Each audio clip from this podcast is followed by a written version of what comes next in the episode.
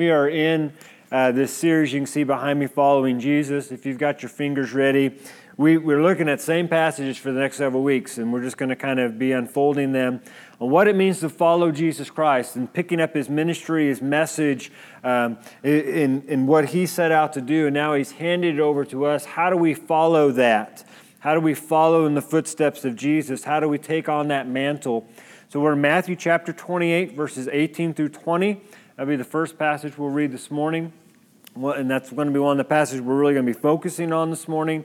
And we're also going to be in Luke chapter 24, verses 44 through 49. Um, we'll be reading that one. And also in Acts chapter 1, verse 8. Um, these are all commissions within each one of these uh, letters that we're given, that Jesus has given to his followers, and how to follow him, how to take up that mantle. Um, the Bible tells us that we are now ambassadors for Christ. In 2 Corinthians chapter 5 verse 20, we are ambassadors for Christ, which means we are now representatives of Jesus Christ. As a church, we are called the body of Christ according to the scriptures, and so we are the physical representation of Jesus Christ to the world. Um, and so we, we represent him, we speak for him, we speak on behalf of him. That's what the word ambassador means there in 2 Corinthians. But also with this promise that God is making his appeal through us. That God is using us and empowering us in order to do that. And so that's one thing we're going to begin to unfold here in the next couple of weeks is how is God making his appeal through us and part of it is what we do in, in recognizing who Jesus is. We began with this understanding, verse 18, that following Jesus begins by recognizing Jesus' authority. He is a wonderful name. He is a beautiful name. But he is the only name and the only one who was put in the tomb and came out three days later. And so that is why it is only through Jesus Christ that we can be saved. There is no other way to the Father. And so he has the authority God has given to him. And in his authority, he has called us to follow him, to go out into this world, to take action. In verse 19, the Bible says to go, therefore. That word go means it is implied you're going to do this. Uh, that we, as God's people and following Jesus, are going to be a people of action, but also action with purpose, that we are going to be making disciples. So, in following Jesus, we are recognizing Jesus' authority over our life, which leads to action of addition, and we're going to add this morning through our allegiance. Um, we do allegiances, or we did allegiances on Wednesday nights. Uh, we would have the pledge to the Bible, we have a pledge to the Christian flag and the American flag, and they would be, let's point over here because that's where they would be. And when we give an allegiance, we're, we're stating our loyalty to that thing, that person, or whatever that represents. So, as we would go through a pledge to the Bible and the Christian flag and the American flag, and whether we do that haphazardly, what we're doing, we say, I pledge allegiance to, we're saying, I am giving my allegiance to this thing and what this thing represents. I am pledging my loyalty to that. And this is what Jesus is calling us as we are going to be following him in our life is he is calling us to pledge our allegiance, to pledge our loyalty to him. Let's read through Matthew 28 and then we'll see how this plays out.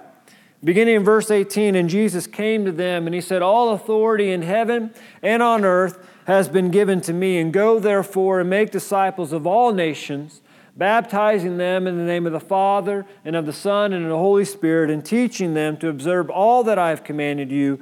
And behold, I am with you always to the end of the age. Jumping to the Gospel of Luke at the very end, chapter 24, beginning in verse 44.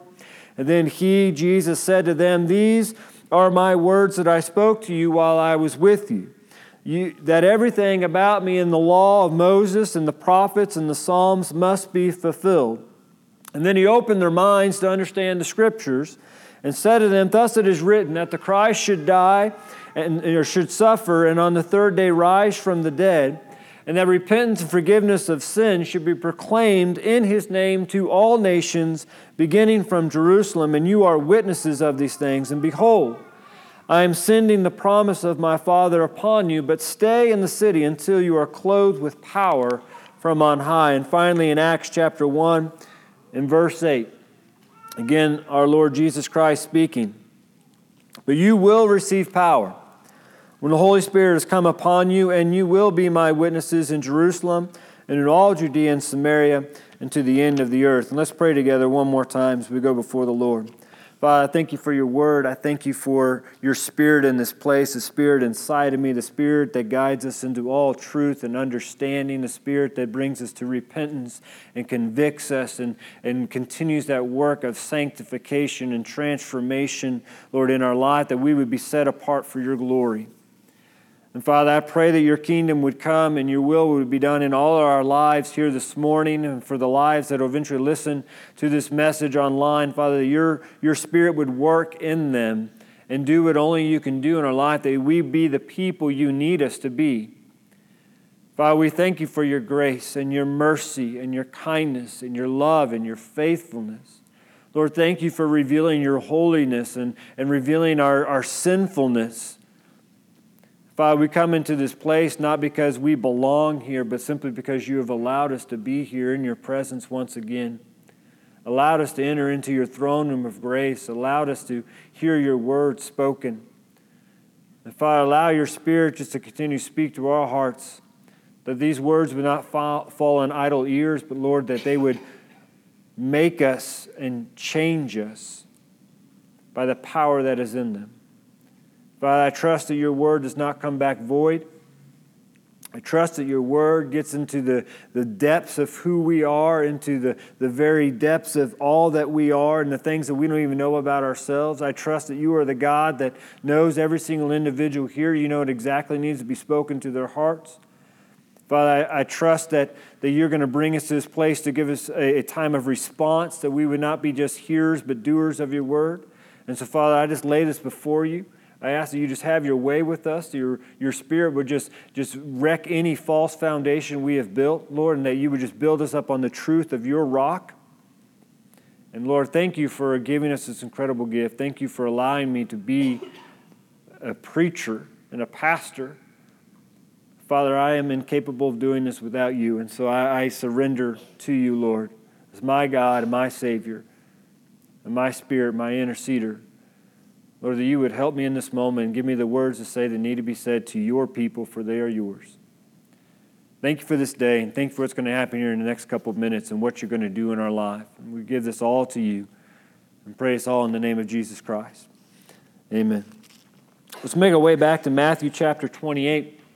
Again, I want us to see, as we've been kind of putting this whole thing together, by the time we wrap up the series here in a couple weeks, we'll have this beautiful, what I think is beautiful, statement of what it means to be following Jesus. You can uh, voice your opinion later if you want. But here, here's where we are so far. Following Jesus recognizes the authority of Jesus, verse 18 of Matthew 28 it leads to action, therefore go, verse 19, of addition, making disciples through our allegiance, which we're talking about today with baptism.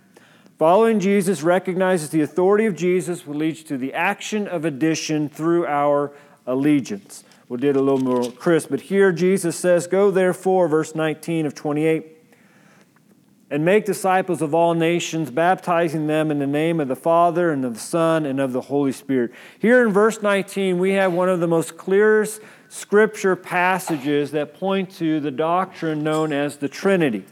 Um, this last Friday night, there were a couple of us individuals that got to sit down to a six hour session of thing called Secret Church. It was really wonderful. I thank Charlie for getting that together. Um, I will admit I did not make it past 11:30. I'm not a night person, and so 11:30, and they were taking a break for the final session. I looked at Charlie and I tapped out. I was like, you know, mercy, mercy, and so I went home. Um, I, be, I did beat Richard Campbell, so I'm proud of that one. Yeah. but if you know Richard, he's not a night person at all. Uh, one thing was by David Platt. He in uh, it was basically about six hours uh, minus 45 minutes of 15 minute breaks, which we fast forward through.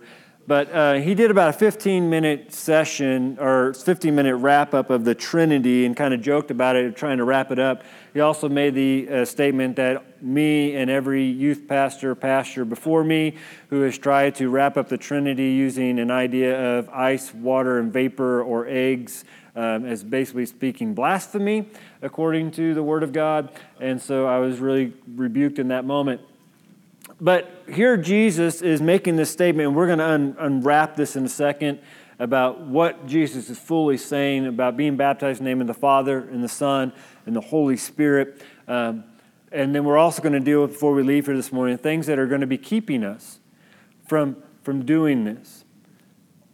I want us to start with, I mean, we kind of a, a smaller group here this morning. Um, with beginning, we need to understand what these parts are. What is the Father? What is the Son? And what is the Spirit? Obviously, I've given us some clues God, Jesus, the Holy Spirit. But what I, what I want us to do is kind of work together and work through this just for a few minutes because I don't want it to take up all of our time. But how, let's start with God. What do we know about God according to the Word of God? Creator. Sir Gabe, can you, uh, you know a passage of scripture that would point to that? No? Genesis 1 1. All right. Very good.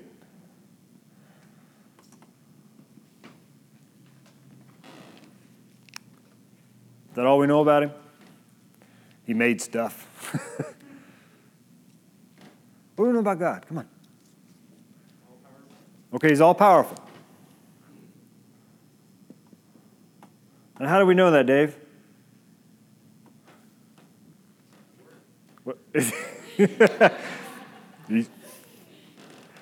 well, I mean, part of that is his creator aspect, that he created things from nothing. Um, he spoke things into being, and so in order to do that, he would have to have an all powerful um, characteristic. He is an all powerful God, which also points to the reason that he is God and there are no other gods um, because he is the God. What else we know about? Okay, he's all loving. I love how our teenagers are the bulk of who are speaking this morning. Uh, Elliot, you said all loving. You got any scripture to back that up? John three sixteen.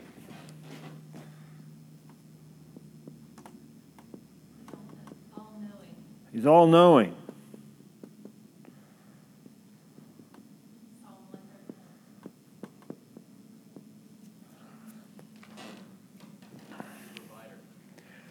Provider, all right. Jehovah Jireh. Where are you going with that, Zane? Okay.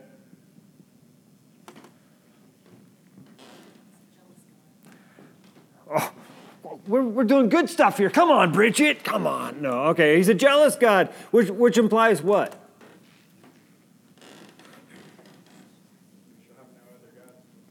Okay.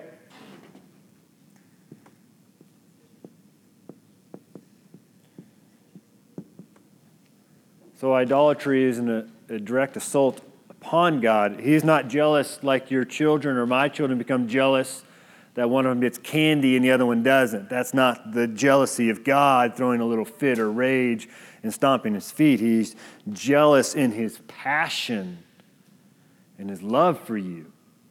And he doesn't want to see you waste your love on other things that will not bring you fulfillment like he can, because he is the provider.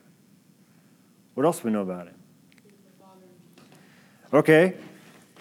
He's, I'm just going to put JC. We'll understand that to be Jesus Christ. He's JC's daddy, right? All right.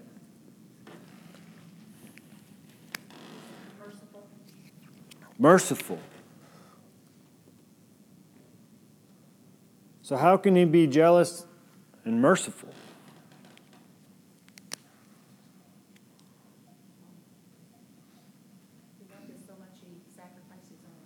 Okay. How do we obtain she said, He loves us so much. He's jealous for us. He loves us so much in his all loving nature that he sacrificed his own son to show us mercy.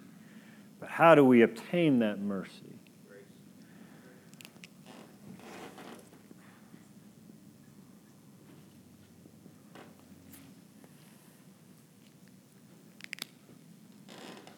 That's the beauty of God in his, I mean, let's not forget his holiness, right?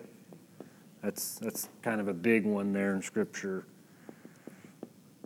holiness of God. He's set apart, He's different from all other things. And in His holiness and His all powerful and His all knowing, knowing everything about you and me, there's not a thing in our life that is hidden from Him. Even those things we think we have hidden from other people, God's like, yeah, I already know about that. And all of that in His righteousness and His jealousy for our holiness and our being set apart, He grants us mercy and grace, not by anything we can do to obtain that, but because of who He is. Okay?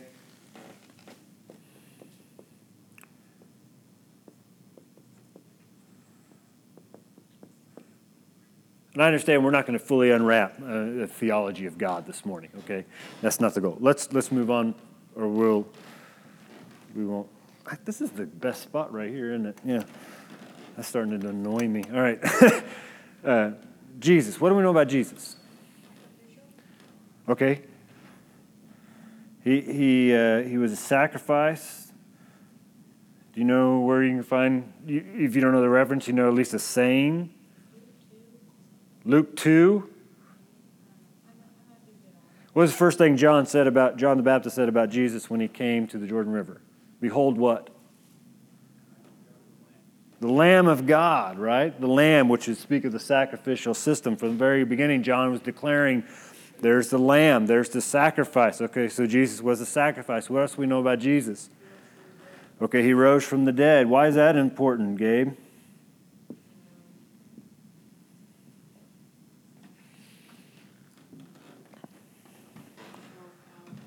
What? Show of power. I tell you what, if you're still in the grave, could you be forgiven for your sins? No. no. Matter of fact, Paul says that we should be pitied if this didn't happen, if he didn't rise from the grave and he was not the sacrifice, because we've made God to be a liar. And we've lied about God, and we should still be doing these sacrifices because God is holy and He still is righteous and He still knows us. And there's still this expectation if Jesus didn't do that. But since we know He did, Praise the Lord. Yes, sir, Sam. He, he what in the cloud? Oh, he, he, he flew away. you say he rose to the cloud, right? Was, all right. He, he rose to the clouds.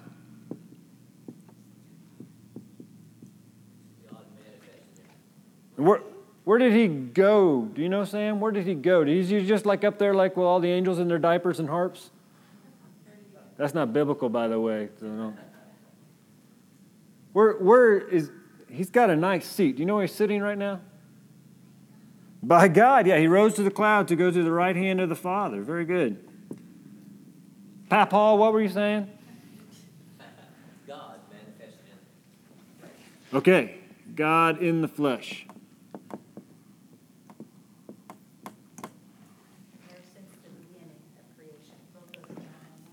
Okay, so he's also eternal.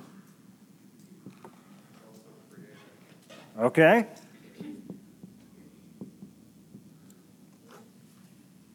I hear healer from somewhere. Oh.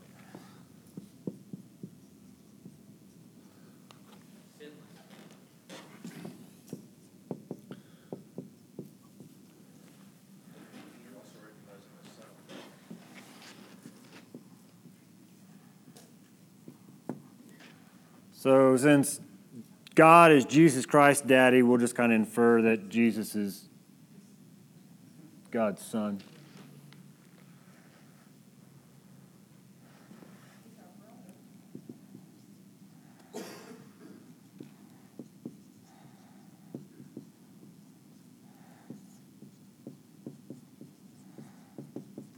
Nobody said that, but I'm going to put that on there.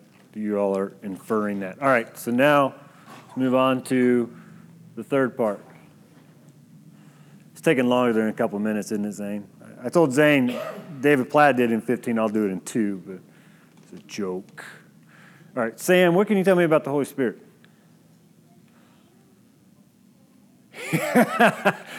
Fire! Yeah, all right, he's a pyromaniac, right? No, no.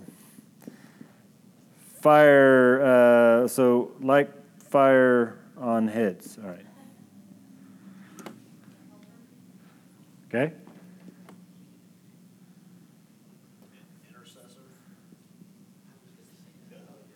Y'all are just going to start throwing out words, see if I can spell them. See, this is not the day you wanted to sit in the back row because you got helper. Yeah. Family Feud will give you an X. Eh. I'm assuming you're going to go with everything we've said and you're going to apply it here, Bobby. How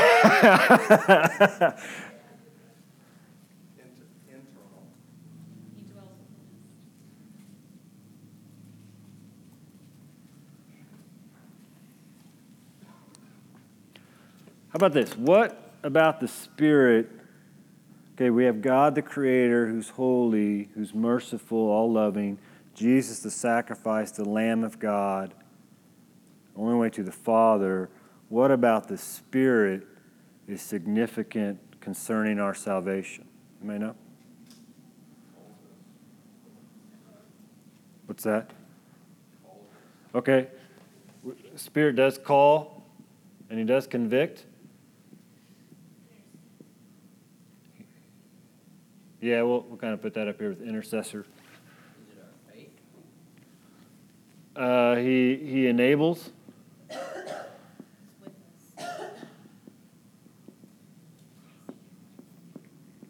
He's also the seal of salvation. Okay, I understand we're not going to get into Christology and all that when doing this, but we've got a, at least a, a game plan. All right, here's why this is important. When Jesus says, You are to be baptized in the name of the Father, and of the Son, and of the Holy Spirit, it's one of the clearest passages in all Scripture pointing to the Trinity. If you were to look into a commentary or a concordance, maybe not commentary, but a concordance, the word Trinity, like a Strong's Concordance, it's basically, if you don't know what concordance is, basically you you have a word and you look it up, and a concordance will tell you what passage or passages of Scripture that word can be found in. Um, there's also websites can help you. If you looked up Trinity in any sort of concordance, you're not going to find that word in the Bible. It is a man made word. Um, it, but at the same time, the Bible points to the authenticity of what we call the Trinity. And speaking of the three aspects, characteristics, or three names of God, they do all work together.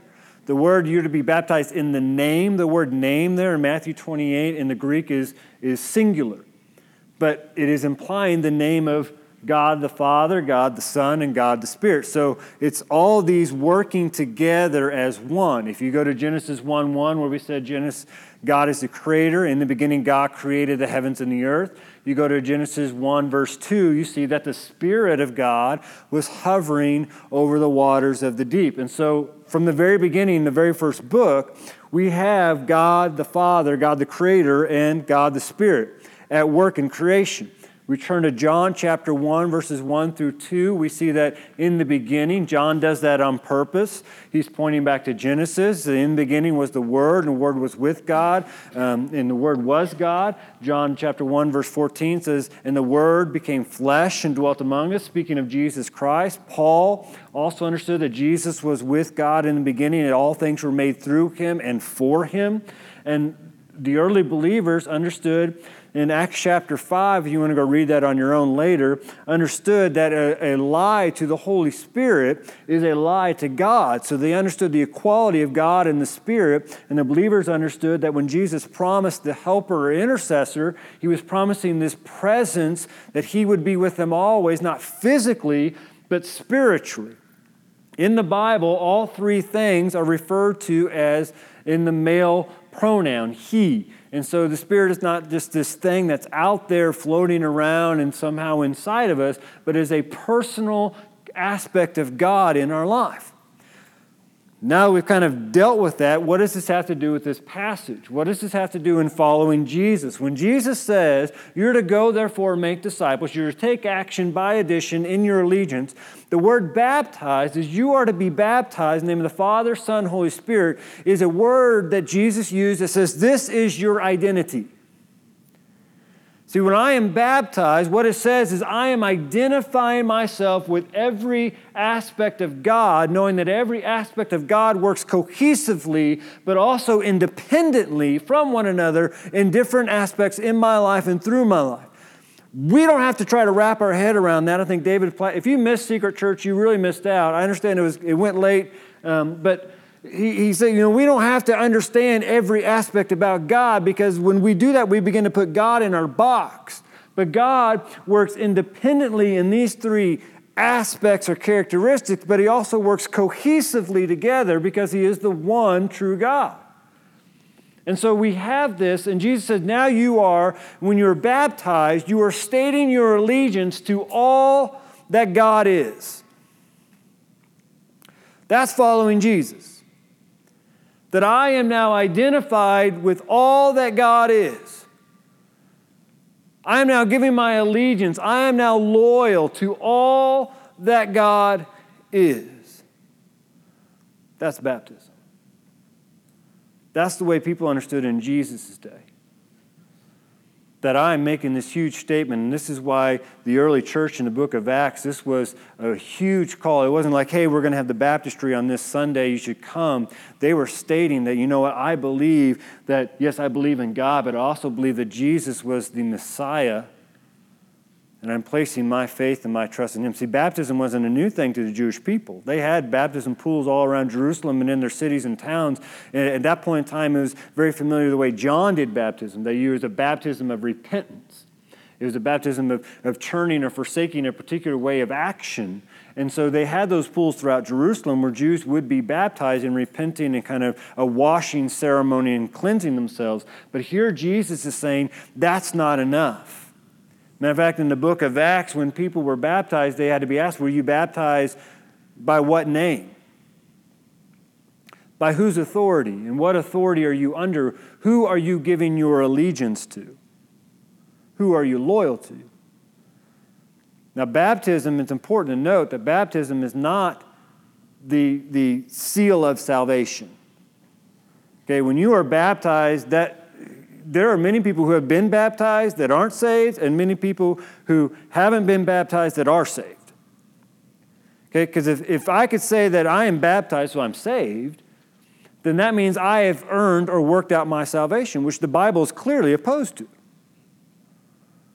Baptism, then, is the sign or the symbol to which I am identifying myself and giving my allegiance to God the Father, God the Son, and God the Spirit. Baptism is the representation on a believer's life that I am surrendering to all that God is because of who He is as revealed in His Word. Therefore, it becomes our identifying marker in our life. What baptism does, as we saw last week, baptism states who we are but also who we become. I, I like to golf. I'm not very good at it at all. Um, I just like to do it because I like to torture myself doing it. But when you go golfing, as you walk around, there's someone put little cheat codes in the ground, like little markers, right, Nick? They have little numbers on them. They usually, what do those markers tell you, Nick? You're, you're my. Okay, that's one thing they say. How far away I am to the hole. So it, it, tells me in this marker in the ground how far I still have to go, but also is supposed to tell me where I am currently right now in this moment. And so when I accept Jesus Christ, the most natural thing Scripture says as a believer in Jesus Christ is to be baptized. And Scripture implies that it's hard to follow Jesus if you're not going to begin by following his example in baptism. It's just hard to do it. Now, again, it's not your salvation but it's just the most logical next step that I have believed that God is a holy God, yet a merciful God. And that mercy is fully re- revealed in Jesus Christ, who is the Lamb of God, and now the only way to the Father. And so I'm going to be baptized in receiving the Holy Spirit, who is now the seal of my salvation. So baptism is a logical step. Not the necessity of your salvation, but a logical step. And what it does is when I go into the water, I am identifying myself that I have been crucified with Christ. And scripture says it is no longer I who live. Because if it was I who live, I would still be in my sin. I would still be in my sin before a holy God. I would still be under God's wrath, but it's no longer I who live because I have been crucified with Christ and now I have been risen with Christ. So now I am identifying myself with the act of Jesus Christ that he went into the grave and he came out of the water that I might be saved. And through this, I've been given the Spirit of God be making me the temple of God. And so now my allegiance is I want to keep this temple as pure as possible because it is the holiness of God in me. So that's my loyalty. So when Jesus says you need to be baptized in the name of the Father and Son and the Holy Spirit, he's saying you as a believer, if you believe all these things about God, you need to state your loyalty. You need to state your allegiance. And here's the thing, because some of us, maybe in this room, we've yet to be baptized, and we're going to have another baptism service coming up, and so don't feel guilty. Uh, uh, I've talked with some of y'all already about that. But we will give our allegiance and loyalty some of the most silliest things in this world. And I'm, I'm just as guilty. May the fourth be with you. Yeah, amen. Me and my kids, except for Jamie, because she just she wasn't cool enough. Uh, we got all dressed up in our Star Wars stuff for Friday and, and went off to our day. And we showed our loyalty and our allegiance to this silly sci fi show that brings us joy. How many of us own at least one athletic sporting jersey of a team we've never played for? Or a hoodie, or t shirt, or baseball cap, sticker? And what, what do those things say? If I wear a Chiefs hoodie, what is it saying? Watch it, watch it. He's got high hopes, right? no. What was it saying? What am I showing my allegiance to? The Chiefs, that team. And so we do this all the time where we show our allegiance and we pick on others who don't share our same allegiances to, and, and we do that out of love. I understand that. But, um, but we do this all the time where we give our allegiances and our loyalty, and we take offense when someone goes against what we are aligning our lives with. You know? That's why Cubs and Cardinals fans don't get along. We take offense that you don't agree with us. But here's the thing in the perspective of what we align ourselves with in this life, whether it's some sci fi movie or some sporting event or some race car driver or whatever it is, is very, very small and pale in comparison to the glory of God who people should see us flaunting out of our life and putting stickers on our car and hoodies and, and all that. That's not calling for new shirts for Harvest Hill. That's not what I'm saying. I'm saying it should just be evident. This is who I am loyal to. This who has my full allegiance in life. It is the God who will judge the living and the dead. It is the God that we will all stand before. It is the Son of God who we will all bow a knee and we will profess as Lord. Whether we've accepted Him on this side of eternity or not, every knee will bow and every tongue will confess. It is the Spirit that is interceding for us on this moment with the Father, giving us the words to say and the ears to hear. It is all of this that I am giving my allegiance to. And this is what people in this world should see coming out of us as the people of God. This is what Jesus is calling to with baptism. Not just some symbolic act, but a sacred act of devotion. I am going to be devoted to you, Lord, because you are so devoted to me.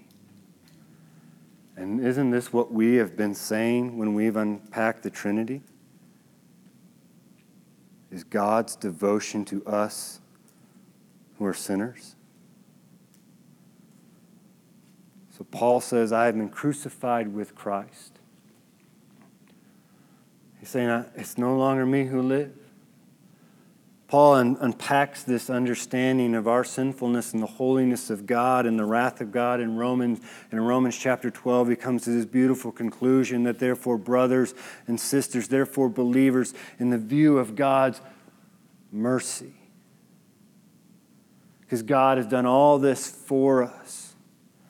That we should now offer our bodies, offer all that we are as a living sacrifice. We should now pledge our entire life in allegiance to God the Father, God the Son, and God the Spirit. For this is your spiritual act of worship. And what is going to keep us from doing this loyalty? There's five things real quick.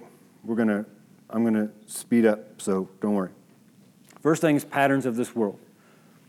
First thing that's going to fight for your loyalty to God the Father, God the Son, is the patterns of this world. Paul says, Do not be conformed any longer to the patterns of this world. What does that mean?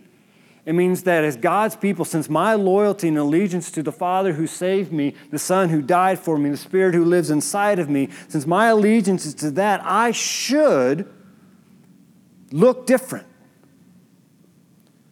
I should act different. I should talk different. I should do some things differently in my life. Now, we can go into a place of legalism and what that is, but the reality is that's not the point. The point is the love of Christ now controls me. It now compels me to live my life according to the incredible revelation of who God is. And so that is now my driving force. That is now what I'm giving allegiance to. The Bible tells us in 1 Peter that now we are aliens or strangers, we're sojourners, we're exiles. And so now we should abstain from the passions of this world. And so, one thing I pull from the, the loyalty is the patterns, but also the passions. These things in this world that stir up our sinful nature inside of us that is in opposition to everything that God is, everything Jesus had to die for, and everything the Spirit of God cannot be in the presence of. That's the passions of the flesh. You can go to Galatians chapter 5. You can read on that uh, later when Paul deals with the passions of the flesh and then the fruit of the Spirit and how they contradict one another. They can't go with one another because they, they are stating two separate allegiances in our life. We're either going to serve the God of this world or we're going to serve the God who created this world. That's what our life should be stating. So when Jesus says you cannot serve both God and money in the Gospel of Matthew, that word money in the Greek is mammon. And what he's saying is you cannot serve God and this world. You can't do. You cannot be a legion because you're going to be devoted to one or the other. And so when we say, God, I am following you and in baptism, it isn't so God can applaud from heaven, like, okay, now you can finally be saved. It isn't for the church. It is to state to the world and to ourselves, okay, God, this is where you found me. But now that I am a new creation in you, this is where I need to go, and that is to holiness and perfection, to sanctification and transformation. And so, God, I'm stating I'm going to be loyal to you and I'm going to allow you to have your way with me. And we're going to be in this. Scripture reveals if you are in these battles, you understand you're always going to be in this battle between the sinful nature and the godly. It's a constant battle because Satan is after your allegiance, he's after your loyalty. And he knows that if he can get God's people to not act like godly people, he can create all sorts of stumbling blocks for people who don't know the one true God or the one true Savior and don't have the one true Spirit. And so Satan's always after us. Paul writes about, I do the things I don't want to do. And so we, we have the patterns of this world, we have the passions of this world, or the love for this world. Another thing that keeps us from being loyal to God, and, and, and this goes for adults, not just students, but I wish I would have understood this when I was a teenager is the company we keep. The Bible says, Do not be deceived. Bad company ruins good morals. And we, we may, we, we really want to balk at this. Because the Bible does say we should go out into the world and we should preach to the lost, and that's not what the Scripture is not contradicting itself. Where Scripture is saying that we as God's people, we should not be aligning ourselves to the ways of this world and the people of this world who are children of wrath. We should not be associating ourselves with the things they do. In Psalm chapter 1, verses 1 through 2, it says, Blessed is the man who walks not in the counsel of the wicked, nor stand in the sin of, or stand in the way of sinners, nor sits in the seat of scoffers, but his delight is in the law of the Lord, and on his law he meditates day and night. You just have to read through the book of Proverbs, and you see that we are going to be in constant battle with the people we associate ourselves with. Because they're going to pull us one way or the other. And so the people in your life, I understand sometimes in your workplace you can't, well, boss, I can't work with them because they're not saved. No, that's not what it's. There are people in your life that God puts in your life that you can be a light and salt in their life because you're showing your allegiance to God. But there are people in your life you have to make a conscious, conscious decision that I am no longer going to associate with this person because they are not building me up, they are tearing me down. They are not leading me to righteousness, but they're pulling me into unrighteousness. And there has been people in my life that I've had to make this decision. When I came back to the Lord at the age of 19, I had to cut off everyone I spent my life with for the last six, seven years because I knew they were not leading me to the cross, they were pulling me from it. They were not helping me grow in my relationship with God, but were weakening me in the faith. And so I had to sever all ties until I knew I was strong enough to be around them and to actually be the light that God needed me to be. And it was a very hard decision. It was very difficult. And yes, it did hurt a lot of feelings. I have not been invited to several weddings of some of my best friends from high school.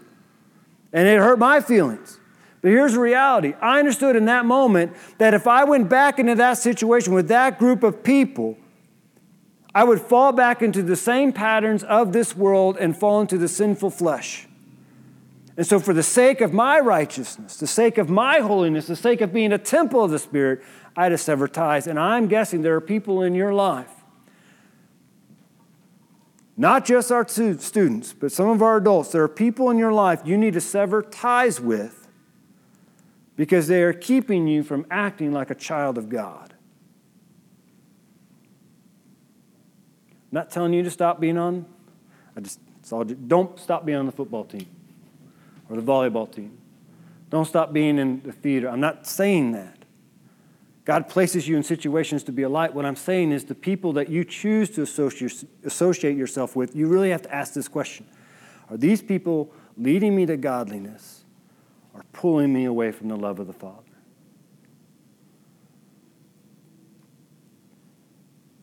Who am I going to be loyal to in this moment? The other way is ungodly relationships. They, they can pull us from the loyalty and the allegiance of the Father. The Bible says in 2 Corinthians chapter 6, verse 14, do not be unequally yoked with unbelievers, for what partnership is righteousness with lawlessness? Or what fellowship is light with darkness? When I was a teenager, 17 years old, I was naive enough to think that God was wrong on this statement. And so I started dating a girl that father was full, he, said he was atheist, but he was more agnostic. And that's the way he led his family. But man, she was hot. That's all I can think. She's hot. And so I pursued her knowing she didn't want anything to do with church, knowing that that's the way I grew up. And I thought, well, God, God, I will lead her to you. I'll be the reason she becomes saved. And so I enter into this relationship as a believer with an unbeliever, unequally yoked, with this idea that, you know what, God, I can, I can bring her to you. Here's reality is it harder to pull someone up or for someone to pull you down? Yeah, it's gravity, right?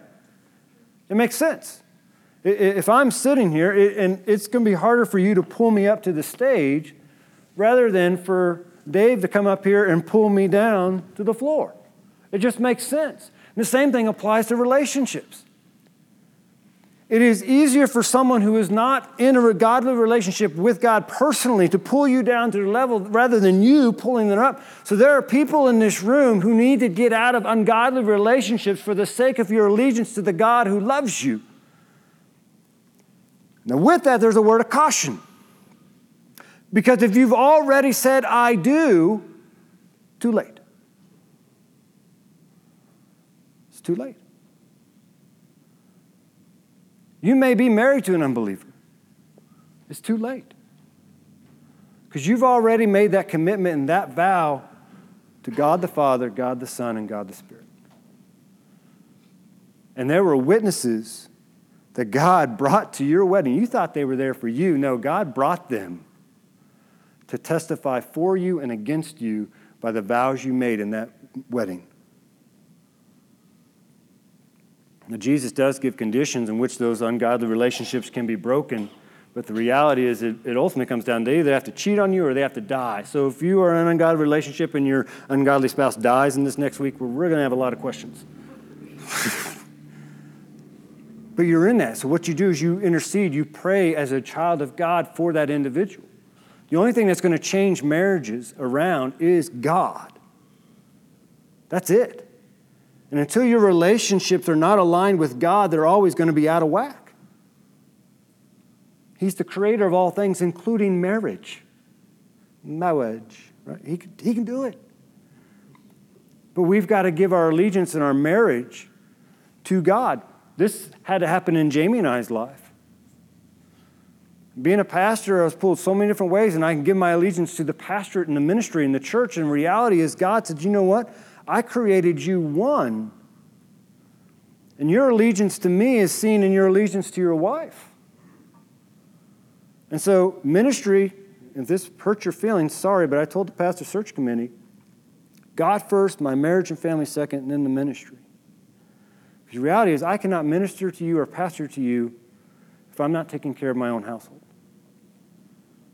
I can't.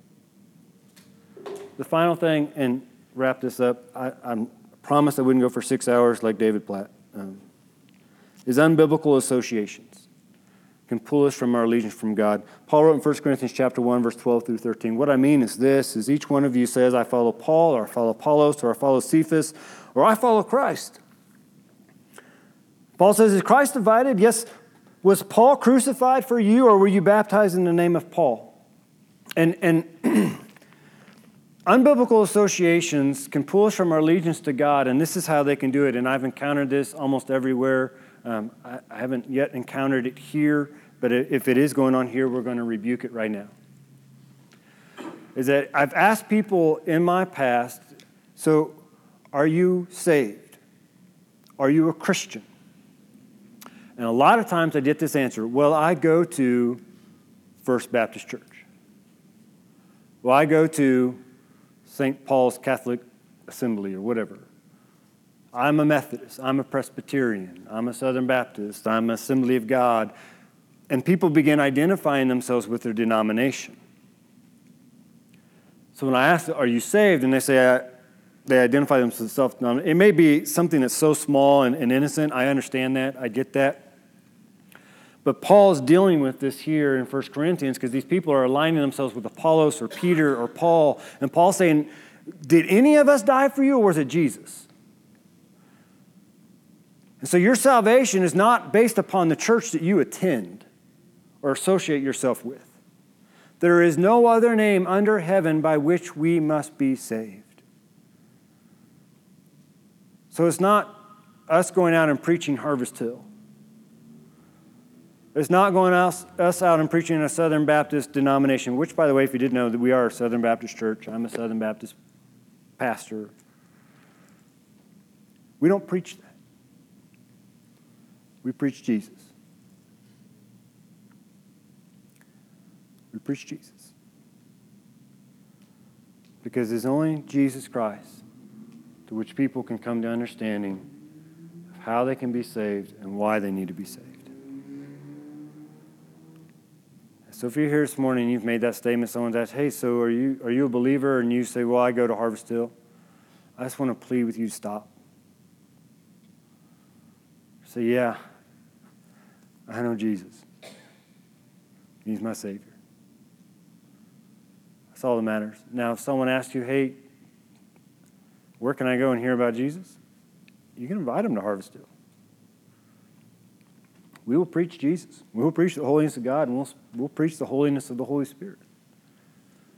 But we can associate our, ourselves with ungodly things, and it not just goes with denominations. Um, do you still have access to that thing? So if you want six hours of how people have devoted themselves to ungodly things, there's a six-hour seminar that you can uh, we can set up for you to watch. But ungodly gospels, un- ungodly biblical theology. We can associate our things, ourself with things that aren't even in this word, and we make this word into something we want it to be, which here's what we've done. We've done exactly what the Israelites have done in the Old Testament. We've created our own idol. But when I say I am baptized in the name of the Father and the Son and the Holy Spirit, I am saying I give my full allegiance to all that God is, and this isn't all that God is. All that Jesus is, and all that He did, and all that the Holy Spirit is, and all that He is. This is what I'm giving my allegiance to. If you're here this morning and you've yet to do that, I want to encourage you to do it. If you believe everything the Bible proclaims about God and Jesus and the Spirit, you believe that and, and you believe it in your heart, I want to encourage you that the next normal step is to follow in baptism, to state your allegiance. If you're here this morning and you've yet to do that, the Bible says that all of us have sinned and fallen short of the glory of God. All of us. There's not a person in this room or on this planet that is immune to sin. And sin is in direct opposition to God, it is a direct attack on God. It's not, there's no such thing as a small sin, little sin, big sin, all sin. All of it. Even our white lies, husbands, that we say sometimes. Eh, it looks really nice, yeah. Sin. Sin. Direct attack on the holiness of God. And there's nothing that you and I can do to correct this sin problem. We can go our, to church our entire life. We can devote ourselves to a, in a denomination our entire life. We can actually even be born into a church. Doesn't correct the sin problem. The Bible says, For the wages of sin is death, but the gift of God is eternal life through Jesus Christ our Lord. Jesus steps in to correct our sin problem. So that's why the Bible said it is by grace and it's by faith that we might be justified before a holy God, not incurring the wrath of God upon ourselves, because Jesus now stands in between on the cross saying, Father, blame me for their sin. Blame me for them attacking your holiness. Give me the blame.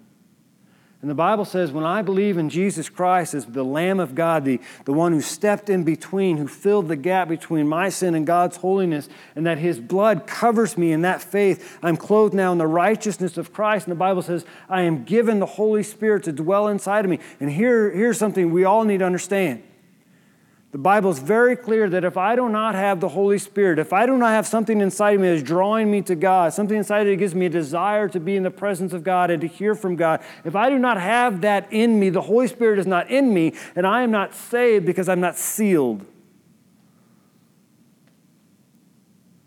See, when the Spirit comes inside of me, it gives me a new creation and makes me have new passions. Doesn't mean I always did it right all the time or always fall or always do everything correctly but it means my pursuit is my loyalty to who God is. That's a good point to cut it off. If you're here this morning and you know you have yet to accept Jesus Christ, I'm going to invite you to come down. It is by the grace, love, and gift of God that God has invited you here this moment. If you're here and you need to be baptized because you've yet to do it, I'm going to invite you to come down and say, hey, Pastor Mike, I want to be baptized. If you're here and you know you, your life has been given loyalty to things other than the God who has saved you, and that needs to change, people need to see something different coming out of your life, I'm just going to ask you to come and kneel before the Father. But now's the time to respond. Let's pray together. Father, thank you for this day and thank you for loving us. Thank you, Lord, for giving us the roadmap on how to follow you. Lord, that we have given you our loyalty, our allegiance. We pledge ourselves to you in this moment that we will do what you've laid upon our hearts. And pray us all in the name of Jesus Christ. Amen.